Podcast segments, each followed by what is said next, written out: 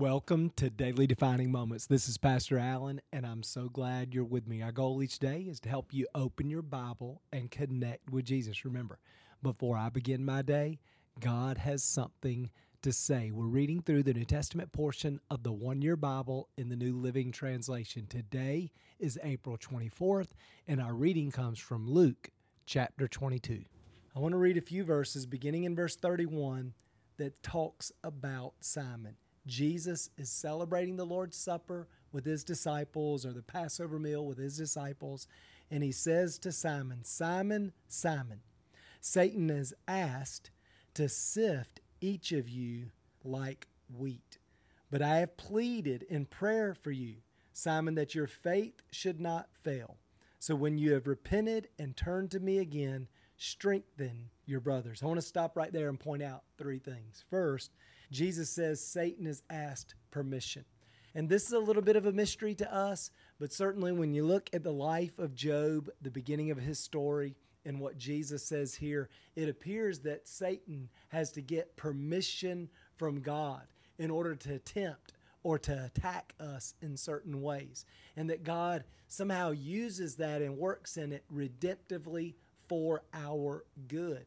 The good news about that is is that there's always a layer of protection that God limits the attacks of the enemy in order to guard our soul.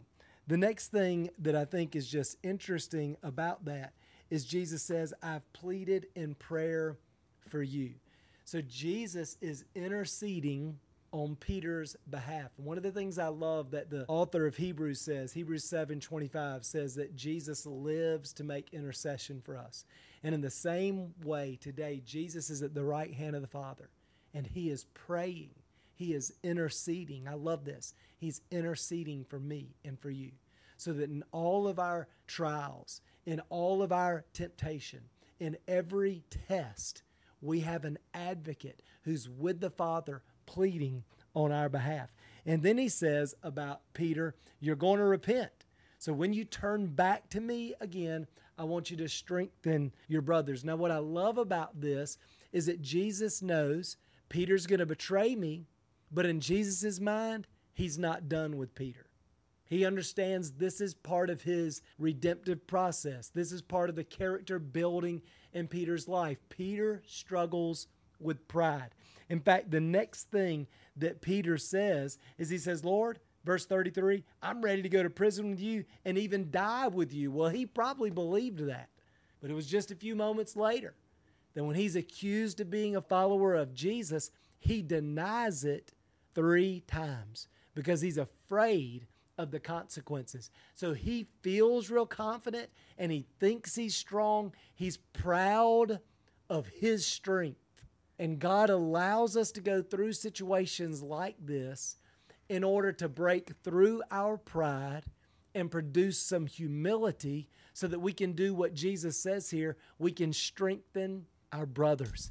It was this experience that really allowed Peter to become a great leader and the leader of the early church. Without this experience, I think Peter would have been harsh and prideful and insensitive and judgmental, but through his own failure, he discovers and offers grace. He discovers and offers mercy. He discovers and offers sensitivity and care. And he helps people to understand instead of discipline and self reliance and hard work, he helps people to understand grace and dependence and trust, right? And that's the Christian life. So God is working redemptively in this moment on Peter's behalf. And so Jesus says, listen, before the rooster crows, you're going to deny that you know me three times. Of course, Peter does exactly that. And, and in that moment, Jesus looks over at him, and Peter goes away, and he's just overwhelmed by grief and sorrow. He's weeping before the Lord. But during the three days between the death and the resurrection of Christ, God is working in Peter's heart. Listen, this is so important. How we respond in our failure, how we respond in our pain, how we respond in our crisis determines our future. And yesterday we talked about Judas. And Judas responded by being overwhelmed by sorrow, losing faith, taking his life. Peter also denies Jesus, but he responds by opening his heart, humbling himself, repenting, inviting Jesus to work redemptively in his life, asking for another chance. And sure enough, after the resurrection, Jesus has this encounter with Peter. And he says, Peter, feed my sheep. Peter, feed my sheep. Peter, feed my sheep. And he gives Peter another chance because what Jesus knows is that after his failure, he's actually better off than he was before his failure because God has worked redemptively in his failure to produce all these good and beautiful things in Peter's heart that now he can sow into God's church. And the same thing is true for us. Man, maybe you've failed. And I just want to say to you listen, your failure is not the end of the story. Your failure is not the end. If you'll open your heart, God will work redemptively in your failure to bring new life so that now in all of your relationships, instead of there being pride and judgmentalism and hypocrisy and a critical spirit and all of these kind of ugly, harsh things, now there's a tenderness, there's a love, there's a grace, there's a hope, there's a faith, there's a dependence, there's all these good things that represents the kingdom of God. It's the way that Jesus relates to us that now we can begin sowing into our world. That's what the church is supposed to be. The church is a place where broken people can discover grace, be transformed, redeemed by the grace and the power of God so that we can sow that in a world. Remember, we live in a fallen, broken, hurting world. What do they need? They don't need our judgment and our hypocrisy they don't need our criticism. They don't need our attacks. What they need is for us to bring into the world the same thing Jesus has brought into our hearts grace and mercy and redemption and faith and hope, a second chance. Man, God can use all of us to do that today. Who at your workplace, who in your family, who in your neighborhood needs to experience the redemptive power of grace man, you're the key to them experiencing that. Let me pray for you. Father, thank you so much for every person listening. God, the truth is, we're all failures.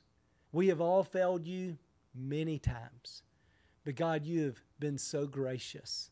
And your grace is redeeming and transforming our lives. So, God, in the midst of our failure and struggles, we will open our heart and invite you to do spiritual surgery in us to redeem to strengthen, to transform, so that we can sow that into our world. So that God, because of our encounter with you, we can begin loving people the way you love us. Help us to do it, Lord Jesus. In Jesus' name we pray. Amen. Well, thanks again for being with me today. Man, I hope this encouraged you. Remember, before I begin my day, God has something to say.